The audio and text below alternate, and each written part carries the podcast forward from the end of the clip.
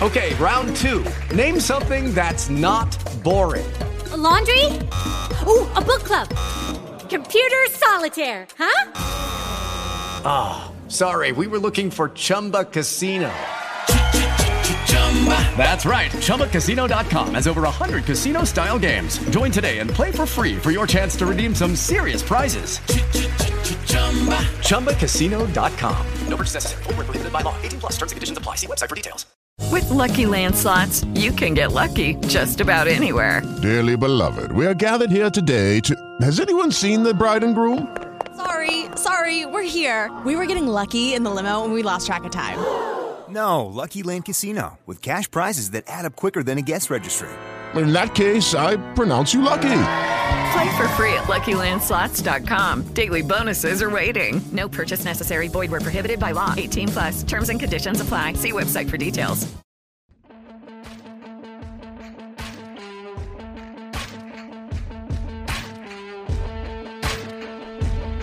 Welcome to Patriots Fourth and Two the official podcast of PatsFans.com.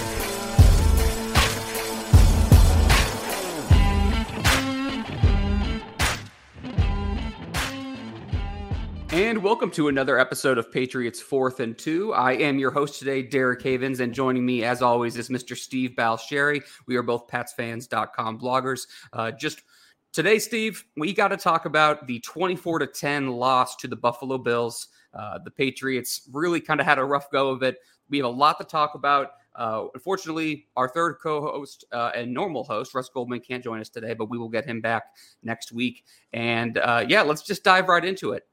But before we do, please subscribe to us on Apple Podcasts and YouTube. Like, share, leave a review. It helps other Patriots fans find us and keeps us high in the podcast rankings. Uh, so, Steve, let's rip this band aid off. okay. Bills beat the Patriots 24 to 10. Uh, I would say if you just saw the score and didn't watch the game, you would say, okay, well, the Patriots kept it reasonable. It really wasn't. It was pretty dominant. It, one of the more dominant 14 point wins that I've seen. The Bills were kind of playing with their food, Steve. It just felt like they, they, the Patriots had some opportunities early, I thought, that could have changed the trajectory of the game, but it really kind of felt like the, the Bills took what the Patriots were going to let them do. The Patriots allowed them to run the ball, uh, and the Bills said, "Fine, we'll take it. We'll we'll we'll hold the ball, and Josh Allen will make some plays and take some shots when he wants to." Uh, and then I thought in that third quarter, that long drive was kind of just like a boa constrictor, just kind of slowly squeezing its prey uh, to death. And I, it just felt like. Yes, the game was. There were times where the game was close, and there were opportunities the Patriots had, but I just thought the Bills were just kind of they just knew they were in control of the game and they didn't seem to have a lot of fear about anything the Patriots were going to do. No, I agree with that. I mean, you know, overall, I thought the defense played pretty well. I mean, I know Buffalo dominated time of possession. Yeah, but I, I think that was as much on the Patriots' offense as it was on the defense. Absolutely. They, and they had they actually had a good game plan because we've we've seen that Josh Allen has gotten impatient in the past, and he's done that even this year at times. He's gotten impatient and he's wanted to keep pushing the ball down the field. They were obviously trying to take that away. They gave up some running yards because they were playing two deep safeties, but um, you know overall the Bills only averaged I think it was three point five or three point six yards a carry so that's really not that bad. That's actually pretty good for a run defense. What killed them was those third and short passes, which I thought Josh Allen had a fantastic game. And I think that got lost in the translation because I thought he was tremendous in this game. And it didn't show in, like you said, it didn't show in the stat sheet. He only threw for 223 yards, but he stayed patient all game if uh, they needed a third and three, he was comfortable with just taking four. He wasn't trying to overblow things. He wasn't trying to blow things out. You know, he was like, we're going to hold on to the ball. We're going to keep it. We're going to keep moving down the field. And he was throwing those short passes. Now, you know, um, can you fault the defense for getting in those third and short? Yeah, I think you can. But overall, I, I didn't think the defense was that bad. I, No, I, I thought the had. defense was fine. It was fine. There were some plays that they gave up. And look, I mean, Matt Judon is kind of fading a little bit, which is a little concerning, but I thought this was Josh Uche's best game as a Patriot. I thought it was Yep. the best game of his career. He had some bend on those sacks, Steve, that is special that we that we all saw out of Michigan, and which is why so many people were excited about him as a rookie. It's taken him a little while. I still don't think he's perfect, but No. he's been but he has really kind of come on the last few games, which I think is really exciting because he's a young player and ultimately we are a building team. You know, you want to you want to see the guys go and trend that direction. Now, defensively again, John Jones had a really rough game, but it, Stefon Diggs is one of the best receivers, if not the best in the NFL. Okay. And they're asking him to do a lot right now. You got Justin Jefferson, you had Stefon Diggs, you got DeAndre Hopkins coming up, you got Ja'Marr Chase, you got, you know, Ty, you know, Tyreek Hill, and then, you know, it's just like the murderer's row of, you know, Davante Adams and Stefon Diggs again. It's like John Jones is is is playing a is, is is a good cornerback, but he's not that type of cornerback. But he's the best that they have, and he can play inside and outside, so it makes the most sense. Uh, but he had a rough go of it, uh, and I thought that the defense, to your point, it wasn't the problem. There was a couple of really bad penalties. Unfortunately, Jack Jones had two penalties that really hurt them, uh, especially that uh, pass interference call where he just tripped. It was just an accident, but that was a that was a gut punch early in that game because you were just trying to get off the field and make a play. But to your point, no, the defense wasn't all that bad. I thought the run defense was poor, but again, like what you started off the show talking about, we like the Patriots invited the Bills to run. They wanted, you know, they. I think Bill wants to keep that score down. He knows the Patriots are not scoring 30 points. Don't don't worry, everybody. We are going to get to the offense. I promise. okay. I specifically told Steve before the show we're going to talk about the defense first because the offense is a longer conversation. And, and the coaches, tr- trust me, I got plenty of material for you. Don't I, I wouldn't let you down. Um, special teams, Steve. Again, I thought that you know they had some issues there. Uh, that missed field goal where Nick Folk kind of chunked it to end the half, uh, and we'll get to that clock management prior to that too. Uh, but that was a that was a rough one. I just it just really felt like they just let a lot of opportunities slip. I mean, yes, the Bills did the the Bills were kind of doing whatever they want, and I I, I firmly believe that the Bills could have easily put up thirty points if they wanted to. They just kind of were. I think they were just kind of taking care of the opportunities and and picking their spots. And some of those plays that Josh Allen makes, it's just you kind of throw your hands up and you say, "This is why it's so hard to defend that guy." Yeah, and he does it against everybody. It's Yes. not just like, oh, he only plays well against New England. He plays well against 31 other teams. And that's why he is, I think, I think right now he's still the number one quarterback in the NFL. Because it's him and uh, Mahomes for sure. I mean, yeah, because he's so tough. And, you know, when he does decide to run, he's bigger than a lot of linebackers in today's NFL. So he he has the ability to run by you and run over you. And so, um, you know, he is what, and like you said, Stefon Diggs is one of the best wide receivers in the game. And these guys have big games every week. So it's it's not like this is you know uncharted territory. But overall, I, I really didn't think the defense um, was the cause of them losing this football game. In fact, like you said, Buffalo. I- Um, I, I I thought once they got the lead, they weren't going to do anything to let the Patriots come back. So they Yep. were very content with taking those short passes and holding on to the football because you know when you throw those deep balls, anything can happen, and we've seen it countless times where one turnover sometimes can flip the momentum of a game, and they weren't going to allow that to happen. So they played it safe. They did what they needed to do, and they, you know, they came away with the win that was not as close as the score indicated. Yeah, and you know what, too, on the defense, I should say, uh, we got to get a jugs machine for these guys. I mean, how many dropped interceptions are we going to Mm. have these last couple weeks? Killers, like absolute killers. You cannot play a team like the Bills and pass up opportunities like that. If you get, if Jack Jones doesn't trip and they get off the field early, that saves them at least four point or three. Was it was that a touchdown or a field goal? I, they saved you save some points there. If John Jones doesn't give up on the play when Josh Allen was running towards the sideline and we all thought it was over and he sticks to his guy. That saves some points. If Nick Fulton makes the field goal, there's some points right there. They almost had a pick six. I mean, they you I could easily as, as much as I want to say the Bills dominated, there's five, six mistakes I see the Patriots make that would this game would have been more competitive, but it didn't Mhm. didn't feel competitive because it felt like honestly, I thought the I thought the time of possession was was lower than I thought it was going to be because it was like seven, eight, nine minute drives by the Bills. The Patriots would go out and either go three or six and out. They would take a minute twenty three off the clock, punt it back. Some terrible punts again from Palardy because no one apparently they can't find a punter. So they're just giving all of a sudden they're just teeing the, the Bills up like they needed at their own 45, you know, and and then here we go again. And it was just it was like watching, you know, just an animal slowly die. I don't know. I don't know how to. I don't know how to put it, but it was just painful, Steve. Painful. Do you want to talk about anything else before we go to the offense? Um, no, I, I think we've touched on everything with the defense. Um, like I said, I didn't think they were that bad. I mean, yeah, I, I Buffalo dominated the game. I'm not saying anything about that, but I thought they played fairly well. And you know, again, to what we talked about, and we're going to segue into, if the offense could just hold the ball a little bit longer, I think the defense would have played better because I think by halftime they were gassed. They'd Yeah. been on the field almost 20 minutes by halftime.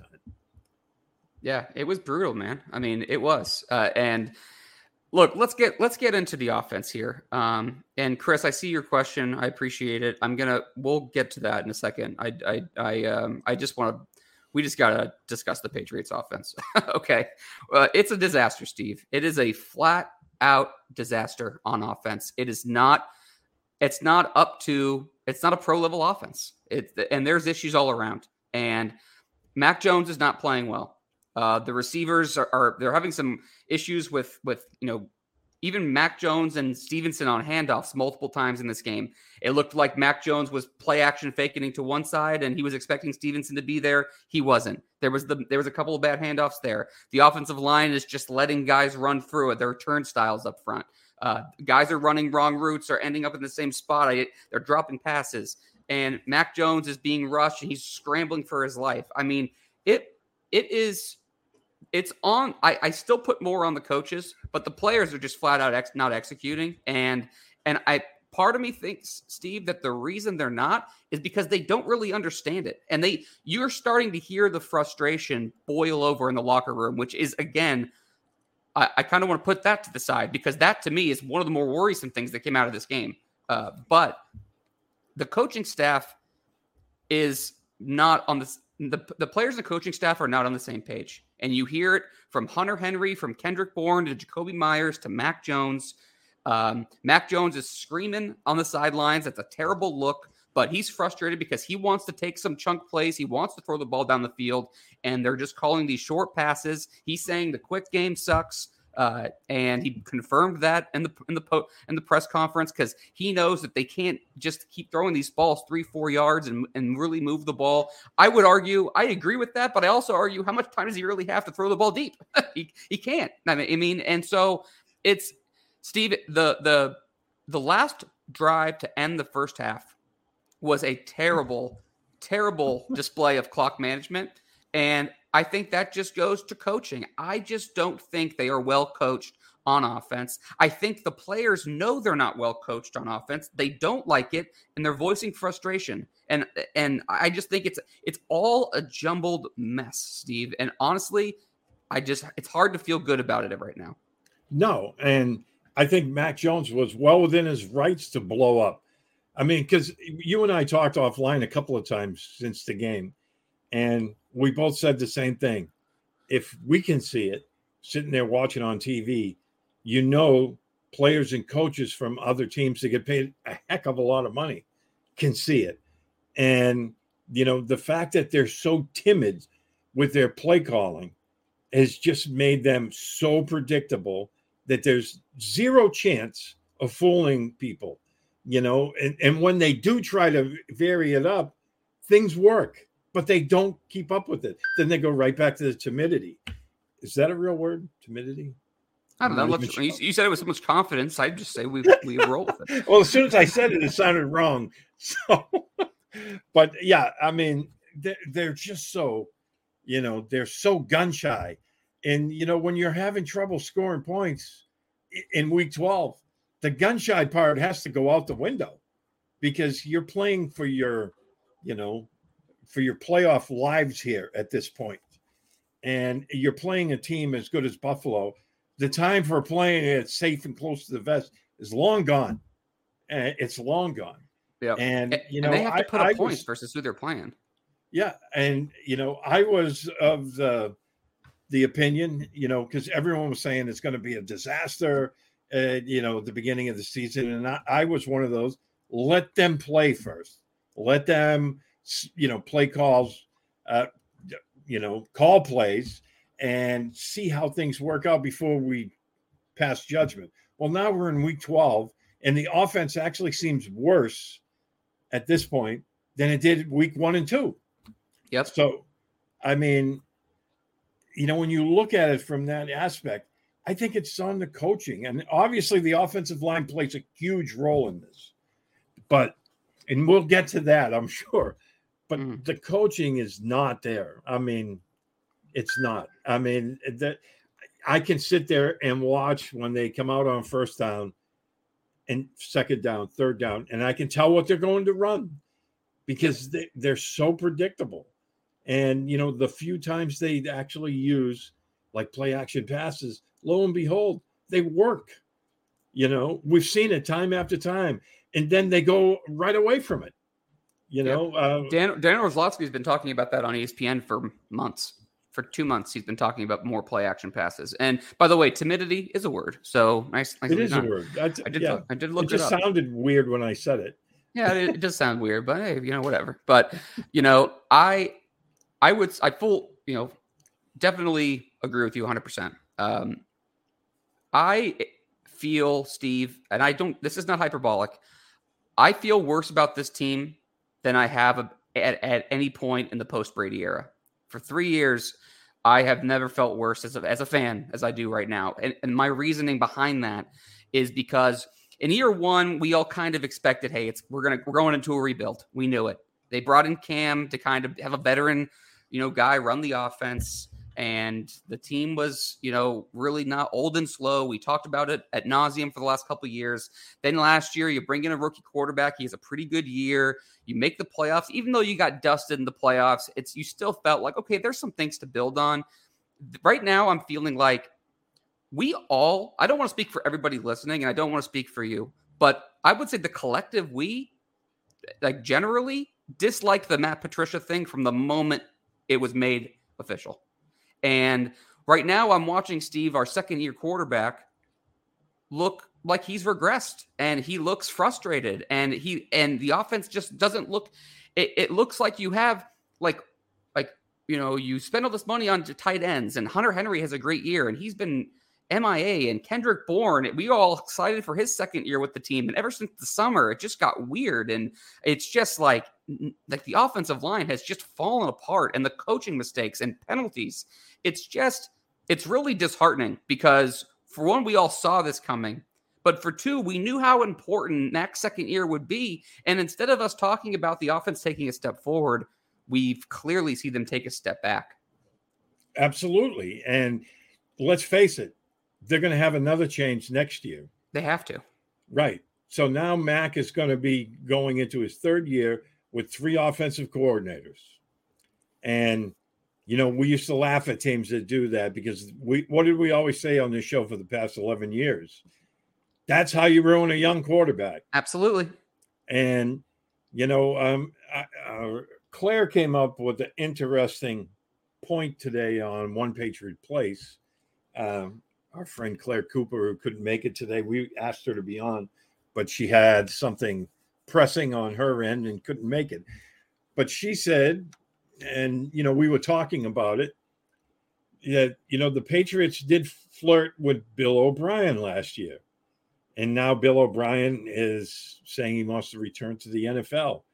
And she asked the question, not saying, you know, um, that it's it's actually going to happen, but she said, do you think it's possible that Matt Patricia was just the bridge? Uh, hey, hey, look oh, who's here. Look at the grumpy old man. well, I wanted to come on the show. I actually was able to uh, figure out a time that I could come in just a little bit. Okay. And we're bitching about I, the offense. well, no, I, I actually wanted to come in because I was afraid that with Derek hosting that he turned it into another episode of Felger Mazz. So I, I knew I had to come in. Sorry and, for being a realist. Uh, that is so strange to come out of your mouth.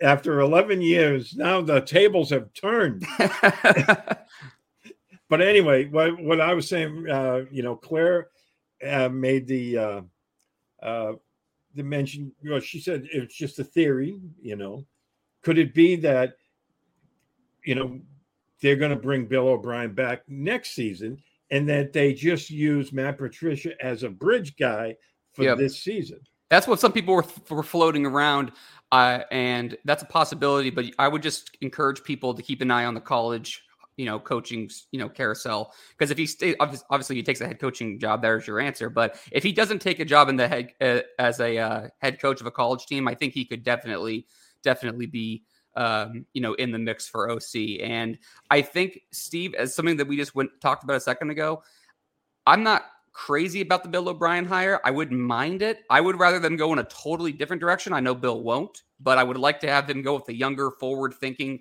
kind of modern day offense to kind of kind of bring them into this new age NFL. But I would say the only benefit of Bill O'Brien would be that he has familiarity with both. And so maybe that whole thing about Mac having three coaches and three systems in three years, maybe that doesn't hurt as much if it's somebody like him who has familiar, eh, you know, familiarity with both systems. Right. And the fact that he worked with Mac Jones when they won the national championship speaks volumes. I mean, he knows Mac's strengths and weaknesses. He knows what works for him. He knows what he's comfortable doing in the game. And I think he would call the same type of game that he used with Mac. Obviously, they have different personnel, but I think that, you know, it, it would at least be better than what they have now. I think it would be light years better than, than what they and, and just, just, you know, Bill Belichick said this morning, you know, w- w- talking about – you know whether the team was going to make some you know offensive play calling you know changes and he and you know anything as a dramatic change. And he said he wouldn't do you know make anything dramatic right now. Uh, and he said he feels again the system that we have in place i feel good about. I guess he's the only one. So anyway um, russ what do you think about the game well i think the season's over let's start there okay uh, and uh, not to be uh, too Felger Mazzy about it, but yeah, no, I agree. no, just no, wait for my take. I, I just um no, th- this isn't a hot take. This has nothing to do with it. It is again looking at a Patriots team that, if I'm being honest, guys, and just the way I I watched the game, there's no coming back from this. There's mm. no coming back. Can they contend for a playoff spot potentially? But that doesn't matter they're not doing anything. So for me, in essence, I'm looking for watching the Patriots like I always do, hoping for the best, but realistically know that they're not going to do anything. So I came in, if that's your measuring stick, and they are your measuring stick, and you are that far away, doesn't matter what happens the rest of the season, you're not going to do anything. So in my book, you need to just look at things realistically and look for positives and negatives in looking towards the new season. No, I've I already I, I I've already this season's over for me. Season's over.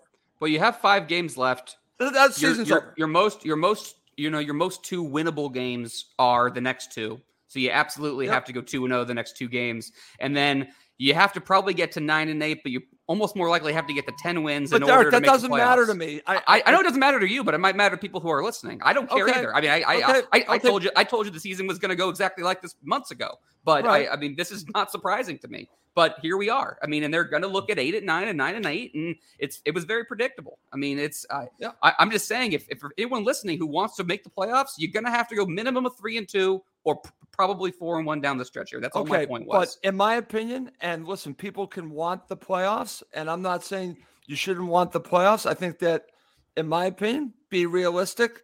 They're just not good enough. They're not going to do anything. And that's that's my point.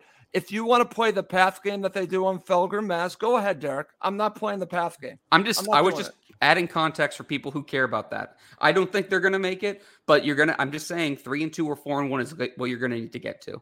And okay, but I also I- think it's an insult to our t- intelligence to do that. We're Sure. We're, we're I mean, I- fans. again, uh, Russ, again, I said this before the season started. This uh, the, how we're getting here is a little bit different because I thought the offense would be bad. I didn't think they would be JV. I, I didn't think it would be this bad. I gave Okay. Matt Patricia at least some credit. I was wrong because guess what? Any uh, any other coach, if you took away Bill's resume like blindly, he would he should be fired for how bad this year is. Now he won't be. He won't be because he's he's Bill. Okay, and he's won his championships. But it, but if this was anybody else, Nathaniel Okay. Hackett in Denver, it's that bad. Fired, Okay. one and done. Okay, let me ask both of you this. Derek, you think he should be fired, right? No, I'm saying if it if it was anyone but Bill, they would be fired. Okay. I don't think he should be fired, but I mean Okay. clear but he said back in September, Russ, September 9th, it was he said, I think Matt and Joe are good coaches. If it goes Yeah. wrong, blame me. Well, I'm blaming him because look at the offense. He's You- you ruining the second year quarterback. And guess what, Russ? Bef- in the offseason, you know me. You know what I'm not being hyperbolic right now. I Right. swear on my mother's life that if you had told me the Patriots were going to go 4 and 13 before the season started, but we saw Mac Jones progress and take a step forward and see some of the rookies emerge, seeing some of these young players emerge, I would have taken that all day long. But instead, we're seeing the most important person on your roster struggling, slamming Right. his helmet down. The uh, like everything is just falling apart, and it's so frustrating. So frustrating. Right. And listen, my only point on the people that want Bill gone, and there are people that want Bill gone. I just want when we get to that point, whenever that is, because I think he should coach as long as he wants. He should be held accountable like you are doing, Derek. You should absolutely question, and I think you and Steve are doing that. But if you want, if you're one of these people that want Bill gone, give me a name. Tell me who. Tell me who. You can't give me, I want him gone without giving me a, a solution. Give me a solution. I just think that, and I'm sure the Krafts are. I, I was so curious what the Krafts were thinking during this game because there, you know, of course they, of course, everyone understands that Bill Belichick is a great head, you know, great football coach. But I think that we've come to the point now, Russ, where he ha- he has to stop just only leaning on his own guys. He's he he's let so many people go, and he hasn't restocked the shelves enough, and he's spread so thin. And we've talked about this for the last couple years, and it's more evident now than ever. He needs to reach out and realize, hey, we need our offense is not in the same class as these other offenses around the league. Like we the league has changed. We need to adapt. And I just don't think he's done that. And to me, that's my biggest criticism because now I'm feeling, and this is I'll pose it to both of you. Right. I'm worried the coaches have lost the locker room. And I, I know you joined late, Russ, but I thought the most troubling thing besides the loss on Thursday was the con- was the comments post game from Mac Jones, from from Kendrick Bourne, from Jakobi Meyers, from Hunter Henry. I thought the comments post game were more concerning because you don't see Patriots teams do that in losses, and it makes me feel like they've lost the room. I think don't the know if they offensive have. Coaches ahead, have. I think the offensive coaches have definitely lost the room. I mean, Yeah. because that's that's all the guys that you're hearing, and and I think that the proof's in the pudding. I mean, they do not uh, look as good as you know the sum of their parts. I think this offense can be just fine, but they're not executing because I don't think anyone is on the same page here. And I think it starts with the coaching. I mean, they have a guy like Hunter Henry who was like at you know, granted, Mac was a rookie last year. It took them a while, and him and Mac uh, ended up getting some chemistry going. At the end of the year, Hunter Henry was a red zone target. And this year, you know, once in a blue moon, they'll play action pass, throw it down the field to him. He makes a big play, and then they don't throw him the ball again. And the same with Jonnu Smith. And you know that that's why I mentioned Bill O'Brien because what did Bill O'Brien do when he was with the Patriots? I'm not comparing the two tight ends they have now with the two they had then, but he always found a way to work them into the game plan. Yep. And they're not doing that with these guys for two for the past two years. And you know, I look at the uh the wide receivers. Are they great? No, but they're plenty good enough. And Yep. you know, we've seen the Patriots win Super Bowls, granted with Tom Brady, but with guys who they spread the ball around with and play to their strengths, and they're not doing that. How many deep passes have we seen to Tyquan Thornton this year? Not enough. He just runs deep. You know, I mean, that's yeah, pretty much they what don't. does. They don't pl- game plan around guys with their speed. You know, last week they they threw the ball once to Marcus Jones. They get a 48 yard touchdown. Who I just love, by the way. But continue. Yeah, yeah, and we'll talk about him later, I'm sure. But you know, it's it's just, it starts with the coaching, and I think the players are frustrated, and I think they should be. I mean, a lot of people, you know, were criticizing Mac Jones for that. I mean, if that was Tom Brady on the field, seeing what the, the play calls were there, you think Tom Brady would have sat by idly?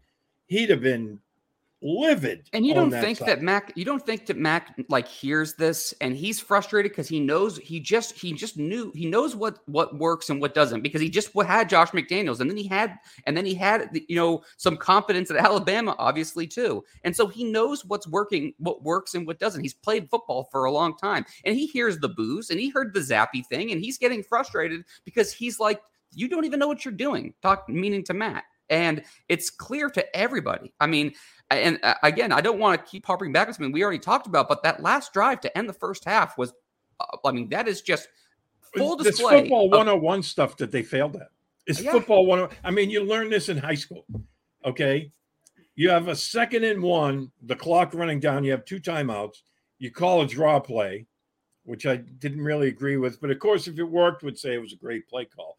Granted, no game. Okay. So you use your second timeout and then you call a quarterback sneak. Now, anyone who's been, like I said, from high school on up knows, you know, when you only have one timeout left and there's like, I think at that time was 40 something seconds, 42, 43, you call a second play because you- you know, okay, quarterback sneak, then we're going to get right up and we're going to throw the ball here.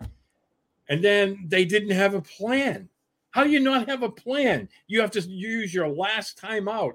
That was horrible. yeah, it's so frustrating to watch. You know, we didn't do that in high school. Yeah. Russ, do you, I know you chimed in late and we've Yeah. been just bitching about the offense for the last 20 minutes, No. but we did talk about the game as a whole to start the show. Um, is there anything that you want to kind of get off your chest or talk about? Well, I actually want to get back to talking about the locker room issue that you just brought up, if you Okay. don't mind.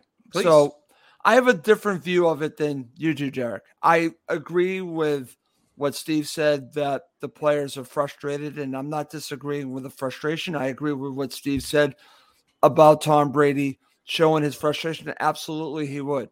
This is where I disagree. Who's the coach? The coach is Belichick. The coach is Patricia. The coach is Judge. Judge. These are your coaches. You don't go publicly and slam the team like this. That to me, these players should be gone. I'm including Kendrick Bourne. He should be gone. I'm, I'm should be gone. surprised. I'm surprised with some of the comments that Kendrick Bourne's made. I don't Well, think he's going to make it the rest Mike of the season. Reese, who we all know is tied in tightly with the Patriots. Mike Reese, you know how he always kind of lowballs things. Yeah. He said he wondered after Kendrick Bourne's comments if he's going to be code redded this weekend. In other words, inactive. Right. I could totally see that. Yeah. Right. And honestly, I'm not disagreeing with feeling this way, Derek. I'm not disagreeing with voicing it in private.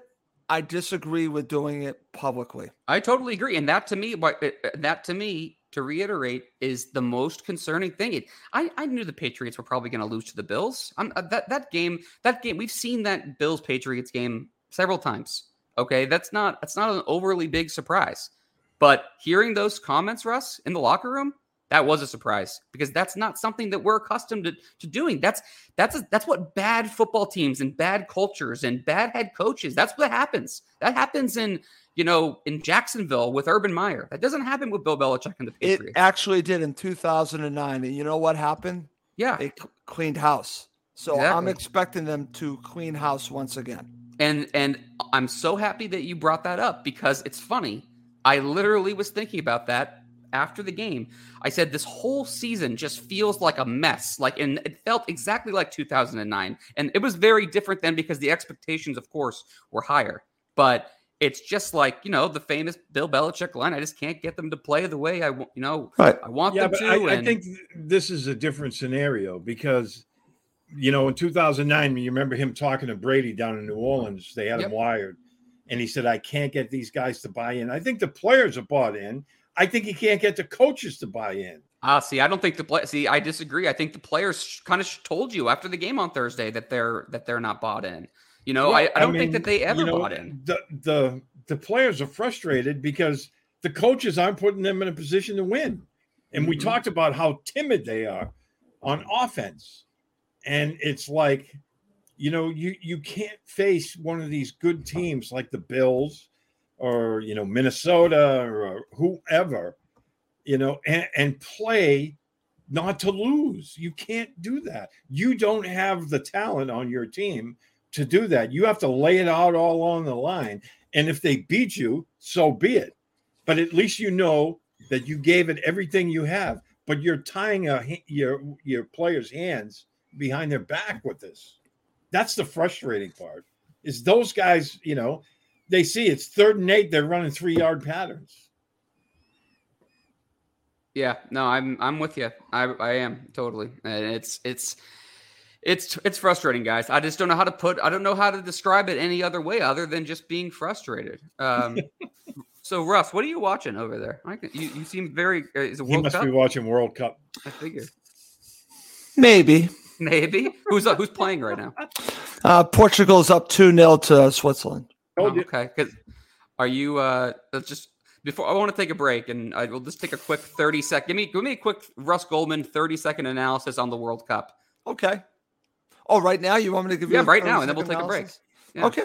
So for me, watching the World Cup, and I know our friend Chris Goodwin is uh, watching, and I'll say this to Chris: my analysis is for at least for the U.S. men's national team that um, they're going to be a force to be uh, dealt with in four years' time.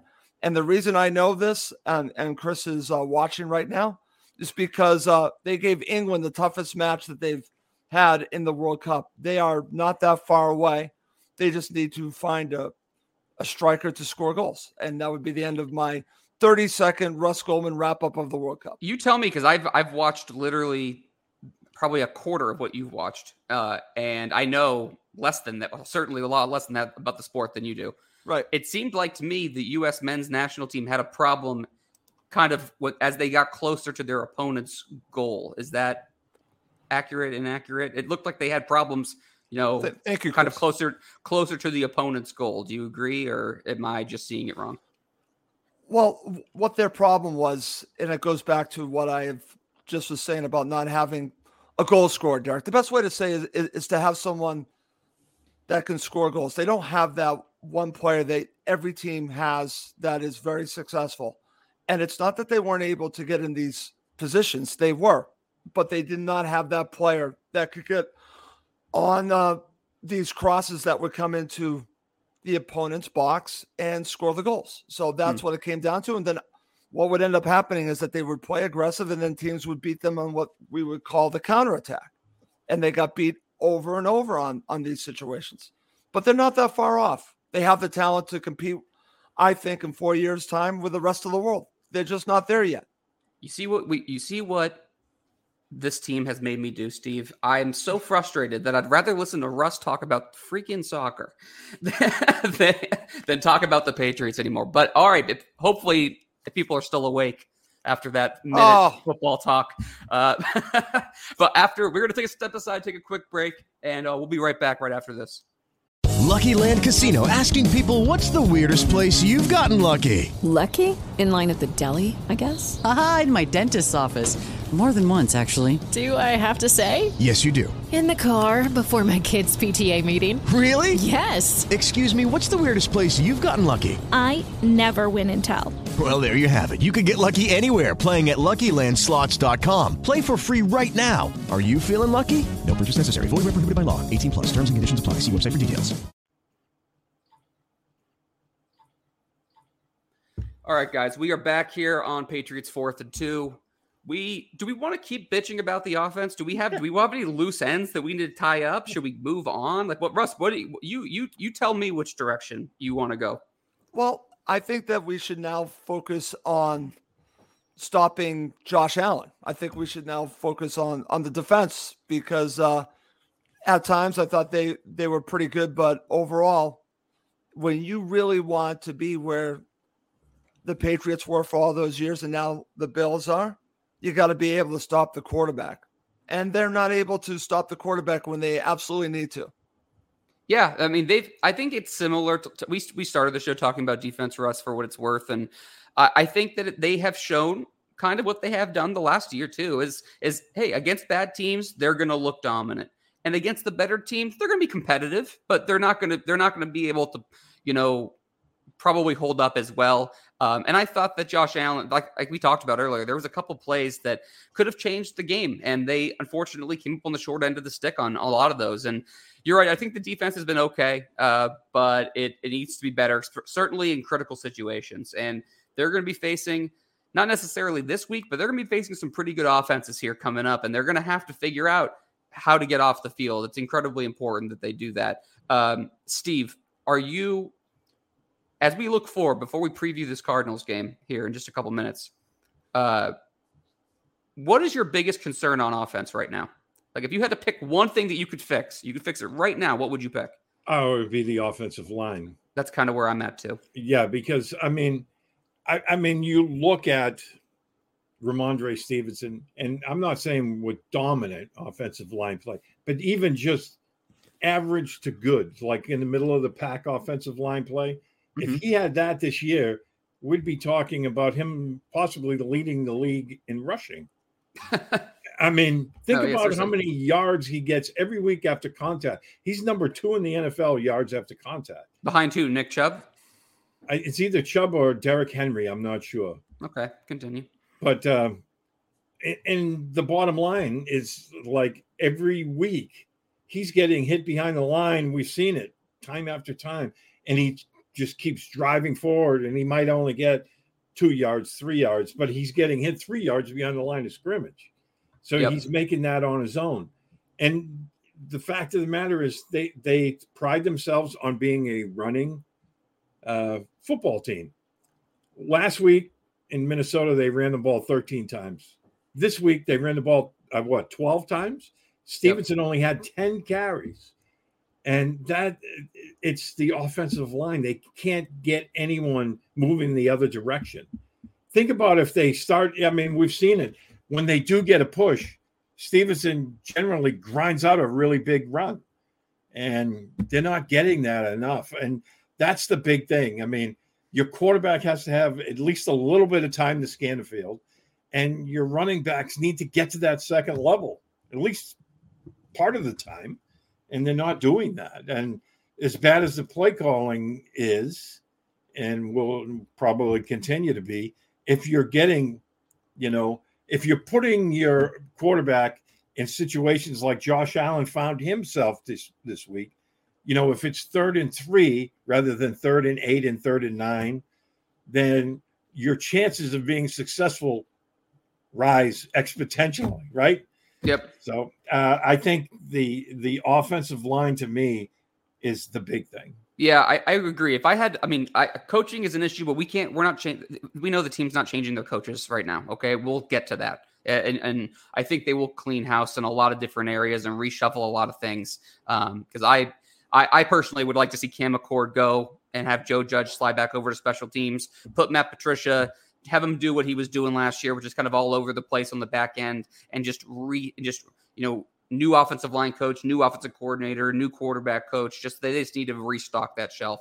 Um, but uh, in terms of in play right now, I think the offensive line is a big issue, and because you've seen at least when they were decent against the Vikings, you saw that the offense could at least be competent, and without yes, they were having issues with play calling and play design and all those things. But with Mac Jones having one or two free rushers coming in almost instantaneously, it doesn't matter. It doesn't matter about anything. So uh, it it's frustrating to say the least. Um, uh, Russ, any final thoughts on the Bills game? Because I'm, I'm giving you the last crack before we preview the Cardinals since you came in late. Okay. Well, my biggest concern would, actually be the offensive line, but different than what you guys are saying. It would be coaching the offensive line. I think that they have players that can do the job. I, and unfortunately, they've had injuries. I just think that they don't have someone that's properly coaching. I think if Dante was there, we would not be seeing the issues. I know that's people might disagree, but I think that Dante still is a loss two or three years ago. Yeah, um, Chris's comment. He said that earlier on uh, One Patriot Place. Ship Matt Patricia to Canada. I, I'll pitch in for the ticket. Anyone else? That's fine. We got, I'm sure we can. I'm sure we can get a bake sale going for that. That won't be that won't Yeah. be hard to do. Um, all right. Well, let's flip. Let's flip the uh, flip the thoughts here and getting get in and going on t- talking about the Arizona Cardinals. So, Steve, I'll uh, I'll let you go first. Give me your thoughts on the Patriots and the upcoming game versus the Arizona Cardinals. Well, they're, they're going on the road and they're facing their kryptonite. They're facing a mobile quarterback, and he's not somebody that I'm particularly a big fan of.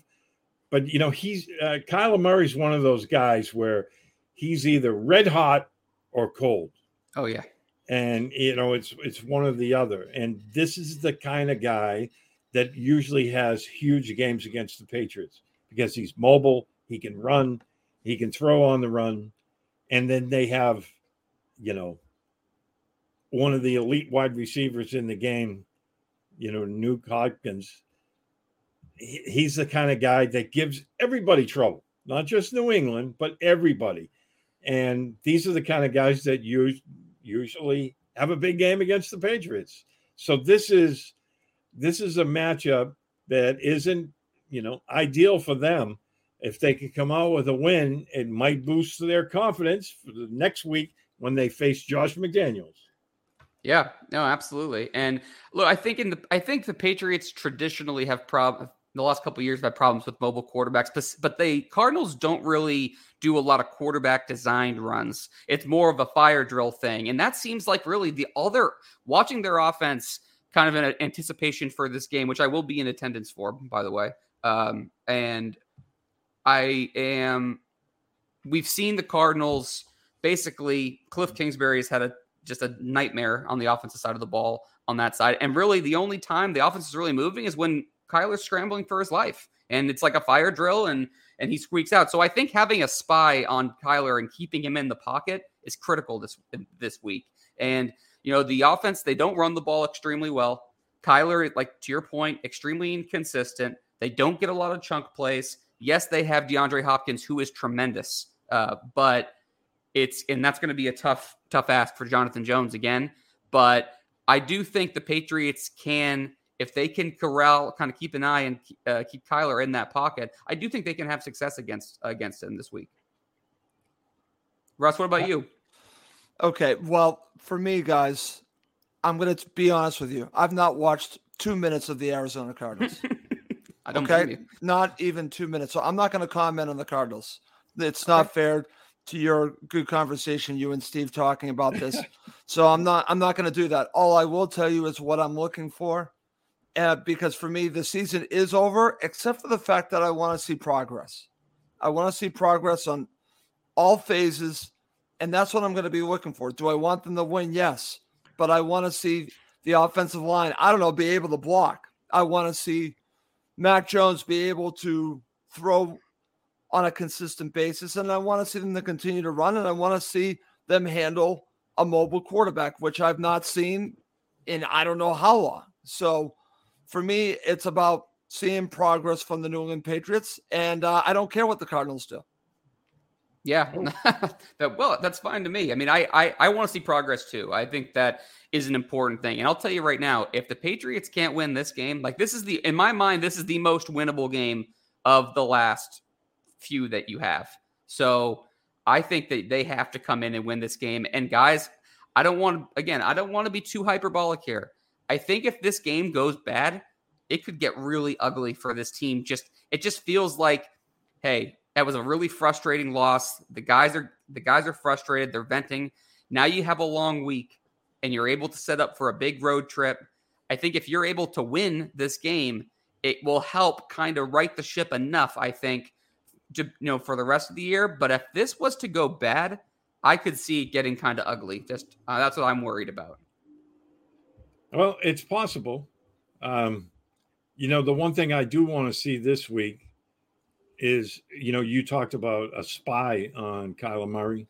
It should be Mack Wilson, not Ja'Whaun Bentley. Yep. Okay.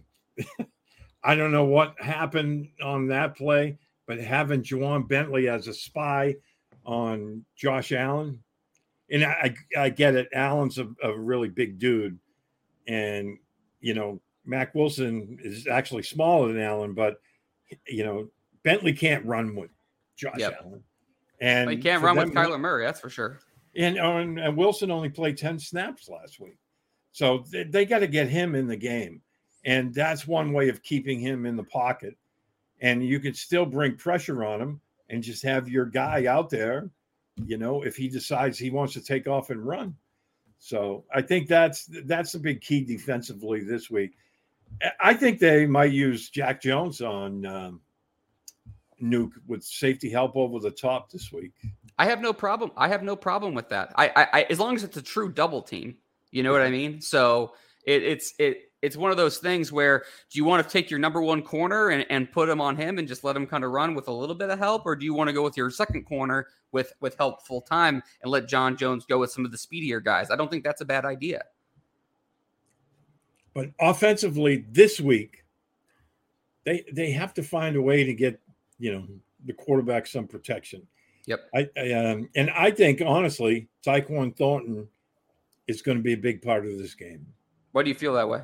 I just have a feeling. I mean, nothing seems to be working.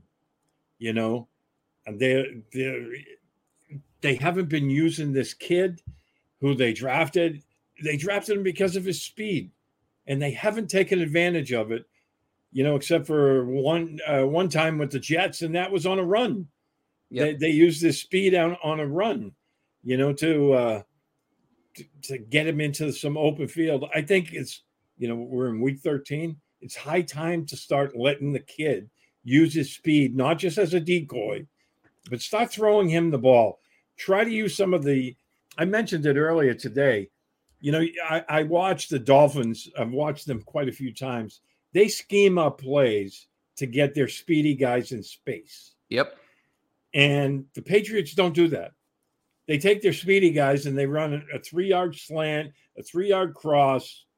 They did it. They did it for a hot second with the Marcus Jones play last week, which I was really encouraged about. I was excited because hey, you have a dy- that was a dynamic play by Marcus Jones. First ever offensive snap, gets in there and and takes it to the house, beat Poyer to the corner. I mean, that was impressive. That was he clearly he clearly has uh he did he did uh, play receiver in college, by the way, for people listening. We did talk about that pre-draft. Uh obviously we've seen how he's been dynamic on returns. I mean, some people, you know, I, I I was talking to my dad and he goes, "Man, that Marcus Jones kid always takes the ball where I think he should sit in the end zone sometimes." And I go, "No, he just scored. He's had a walk off touchdown to, to a couple weeks ago. You, I don't care. They, I- think they're more than fine with, hey, if you only get to the 17 and we lose a couple yards, so be it. But I'd rather give you a chance to to make a play. And he's most exciting player on the on the team right now, uh, in, in my mind. But Yeah, Russ, and you, ha- you know, go ahead. I'm sorry. Go ahead. I was going to ask Russ, uh, what do you think the Patriots' first priority should be this week? First priority in the game. Yeah, like if you uh, let's say if you're talking about the Patriots defense and you're talking about the Cardinals offense, like what would be your top priority? Would it be Kyler in the pocket? Would it be take, making sure DeAndre Hopkins doesn't take over the game because we've seen them have some good receivers stack some good weeks against them? What would be your biggest concern? My biggest concern is stopping the mobile quarterback. So Yeah. I, I could care less about DeAndre Hopkins. I, I care about just stopping the quarterback. I kind of, I don't necessarily wouldn't have worded it that way, but I kind of agree with you. If Hopkins gets another eight for 120 and a touchdown, then so be it. But just don't let Kyler Murray have 100 rushing yards on you. You know, let him. You know, I think, Steve, are you in agreement with that? Are we all on the same page? Kyler Murray's got to be number one. Um, I think so. I mean, because you know you don't want him making plays with his feet, and then you have your you know defensive backs in that no man's land. You know we've seen that it uh, they he gets away, he's scrambling to the line of scrimmage, and now your defensive backs have to respect the run So then e- either he makes a big run or somebody gets open for a big pass. I think that's, um, you know, I think that's a problem they've had. Yeah, no, I agree. Let's get into three keys. Three keys to victory. Russ, I don't know if you have any keys, but you are more than welcome to chime in whenever. Steve, I'll start with you. Oh, you're going to go to me first? Yeah. Okay. I think number one for me is you have to contain Murray. We've all talked about that. Yep. You have to contain him in the pocket. You still have to bring pressure on him, but you have to keep him in there where he can't be making plays with his feet. I think number two is you have to establish the run and stick with it. Uh, Rhamondre Stevenson can't have 10 or less carries in this game. I mean, he can't. You, you're not going to win like that. You're not built for that type of game. So I think that's really important for them. But the other thing is, you know, we talked about the coaching and the creativity, but I, I think really it comes down to it. Last year, uh, uh, last week, prior to um, up to the prior and up to the the uh, Marcus Jones touchdown pass, they ran play action four times. The rest of the game, they only ran it twice. Yeah.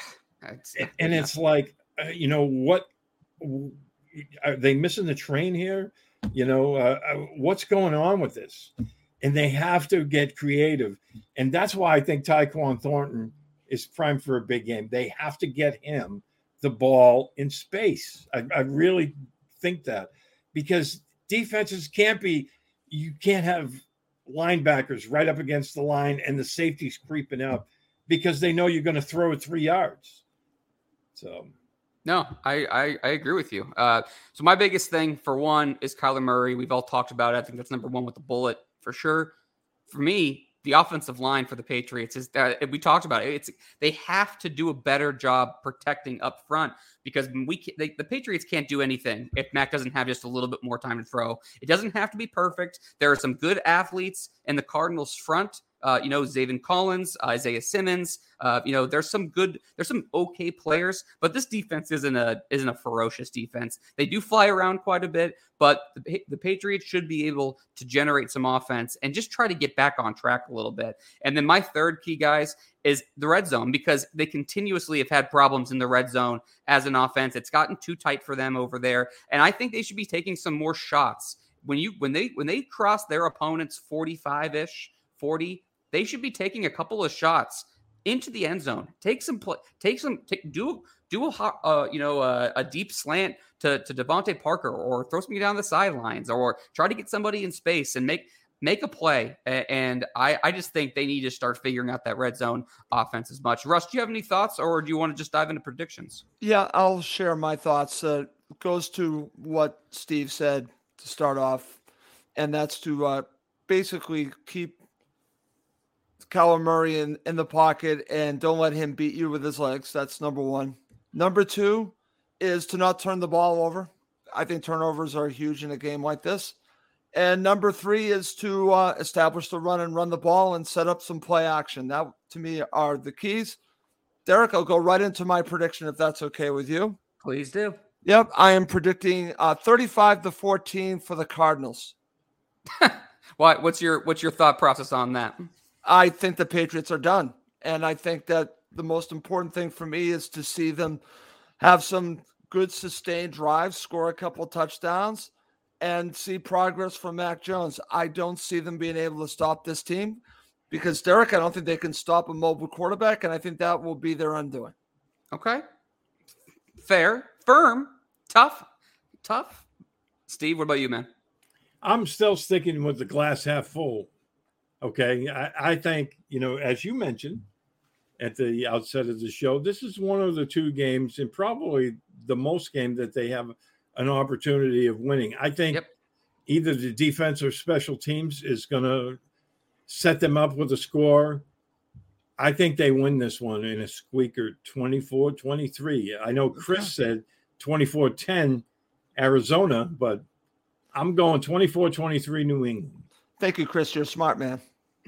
I I'll say this. Um, I think that the Patriots, it's a very, very, very critical part of the season. Not because I think they're they have postseason aspirations. I do agree with Russ, but I do think it's a very critical point after the kind of I don't want to say meltdown, but boiling point we saw last Thursday after the game.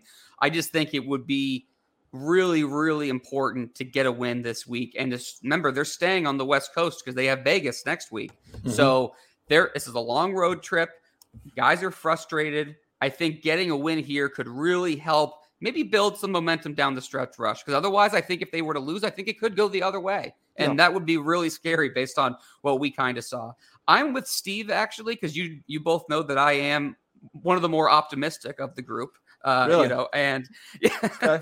I will say, I will say that the Patriots. I think they're going to win this game. And it's not doesn't have a whole lot to do with the Patriots too much. I just think the Cardinals suck. And I've okay. watched them enough, and they are a mess. I do agree that Kyler Murray's legs are a concern. I think that I'm trusting Bill that he'll be able to take that thing away. And I think the Patriots are going to win this game 23 17. Okay, good, Derek. All right. So I haven't totally given up. Okay. Guys, right, guys, can I can I give one final thought before we go? Please. And it actually involves uh, Steve here. So, I when I woke up this morning, I saw a lot of talk about bringing Tom Brady back. Now we, mm. I think the three of us can agree that ain't going to happen. But I want to revisit something, and I want to give Steve credit on this, and I'm going to explain why. So I truly believe the reason why Tom Brady is no longer the quarterback of the New England Patriots is because of Bob Kraft not giving him the contract that he wanted. Ownership, we'll just say, not giving him the contract that he wanted and taking it off the table. Steve reported that he had heard that the Patriots were offering a multi year contract to Tom Brady and that it was pulled off the table. And I just want to give Steve credit for the one break in the story. When I was at Patriots training camp, Tommy Curran confirmed what Steve had said that there was an offer for a multi year contract and that it was pulled off the table by Robert Kraft. And that Robert Kraft told Belichick to tell Brady so he wouldn't be the bad guy. That's what Tommy Curran told me. So yeah. again, it goes back to a conversation because Brady's name is coming back up. I just want everyone to know that what I've been told is that Robert Kraft was the one that wanted to go year to year. And that's probably why Tom Brady is no longer here. And yeah. Steve Balestrieri had the original story. Yeah. Well, and- I wrote I wrote on Sunday in my Sunday column there that check it out on patsfans.com. Yes, I, I think the the chances of Brady coming back are very slim because three years ago, the Krafts didn't want to open the checkbook for Tom Brady for any nope. length of time. So, what would make them open it up now, three years after the fact? Right. I well, don't think so. And isn't it interesting though, Steve? And I don't mean to cut you off, but I want to piggyback off something that you both are talking about. And yes, I heard the Jeff Howe story from the Athletic that this is kind of got started. There was also a rumor two weeks prior to that that I had heard that his oldest son was going to Western Mass to go to to go to a private school, and that's what kind of sparked people's interest. I think the percentage percent is close to one percent. I'll give it. I'll always leave the door slightly ajar, but I don't know. I just don't see why it would really benefit the team.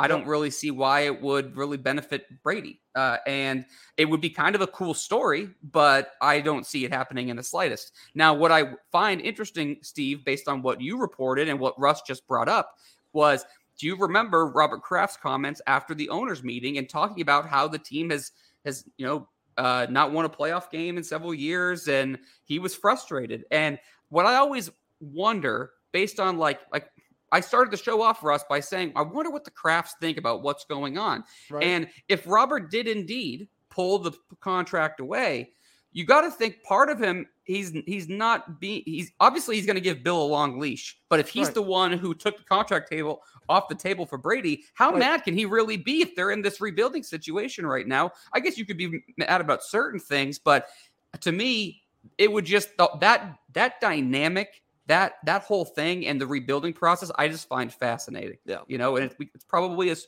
a show in the offseason that we can get back into it. Yeah, Derek. Okay. But I, but Russ, thank you for bringing that up. Steve, any final thoughts before we get out of here? No, and uh, I'm just uh, looking forward to seeing them play on Sunday and see what what Monday. transpires because uh, Monday, excuse me.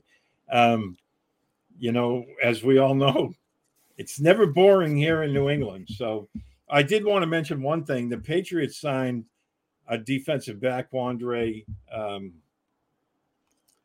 oh, I'm going to think of it in a second. And I just had it written down on my Quandre Mosley to the practice squad. And I was talking about it earlier today. He was a guy that I remember, if if I'm correct here, they had him in for a pre-draft visit. They didn't end up getting him. He went to Dallas. Uh, he was one of the last cuts, and then he spent time, you know, with Tampa Bay and Seattle on their practice squads, and he's free agent. I'm just wondering, is this a move geared toward next year where they're gonna, you know, keep him around, or the fact that Jalen Mills might be more injured than we thought, you know, and they they signed this guy to the practice squad to give him some time to get, you know, acclimated to the system. That's all. Yeah, no, absolutely. Well, uh, my final thoughts are I'm excited to go to this game. I'm going with my family. That'll be exciting. I will be there. Um, and uh, I, I'm hoping to see progress made to your point, Russ. I think that's incredibly important. So we'll see. We got to see them right the ship on Monday. Glad they have a long week to get some things corrected because they have a lot to correct. But we're going to wrap up the show now. Uh, thank you for everyone for joining us Uh, for this edition of Patriots Fourth and Two, a PatsFans.com podcast. Please make sure to like, share, you know, rate our podcast. It keeps us high in the podcast rankings to help other Pats fans find us. And we will see you guys next week